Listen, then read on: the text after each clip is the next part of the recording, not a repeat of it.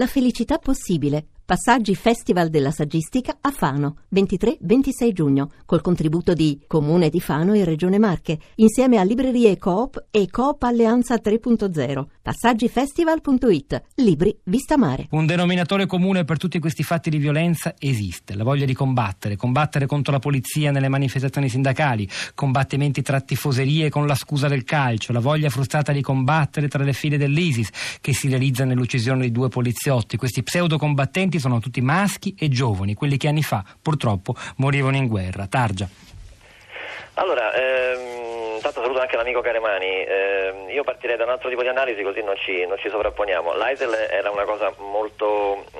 Molto singolare. Ricordiamo l'episodio, può, può, essere che ci sia qualcuno che non se lo ricorda. No, no, ma hai, hai ragione perché, perché, in realtà qualcuno in Italia pensa ancora che la diga del Vajont eh, sia crollata, in realtà grazie a Paolini poi tutti hanno scoperto che era la montagna. era crollata una montagna, per cui mh, credo che ci sia qualche drammatico aggancio anche sul problema della disinformazione e della memoria.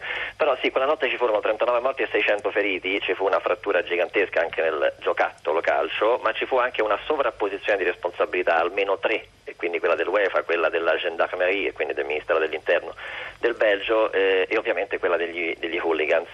Eh, in questo caso rispetto a quello che è successo credo che mh, possiamo trarre spunto dall'ISIL solo per capire quanto sia importante la memoria dal punto di vista della letteratura e del patrimonio emotivo e storico, ma anche dal punto di vista tecnico, cioè andando a eh, riprendere un po' in mano le agenzie con le quali poi ho formato un inserto nel libro Quella notte all'Aisel, abbiamo scoperto un sacco di cose che anche Francesco sa bene, e, ad esempio la grandissima superficialità nell'organizzazione, il fatto che non si siano eh, dotati, non, non ci siano organizzati con le forze speciali in quei giorni perché erano in vacanza, perché prima c'era stato il Papa a Bruxelles, insomma un frutto di esperienze che poi va come dire, coltivato e messo a frutto. Su questo credo che ci sia una doppia disattenzione, cioè una disattenzione rispetto al patrimonio di esperienze negative che c'è stato e anche dall'AISEL si può trarre molto insegnamento anche su un episodio drammaticamente unico.